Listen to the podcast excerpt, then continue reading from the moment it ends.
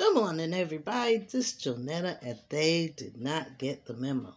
Well, there has been a request made by our governor, I believe, I'm not sure, to use Medicare benefits uh, for housing.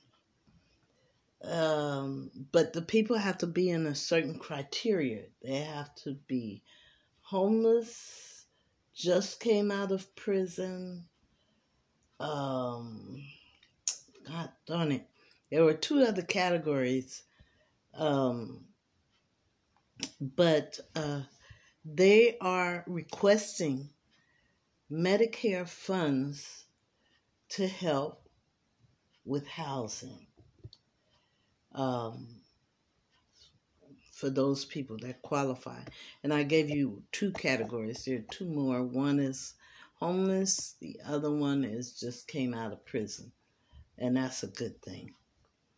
Uh, and let's see.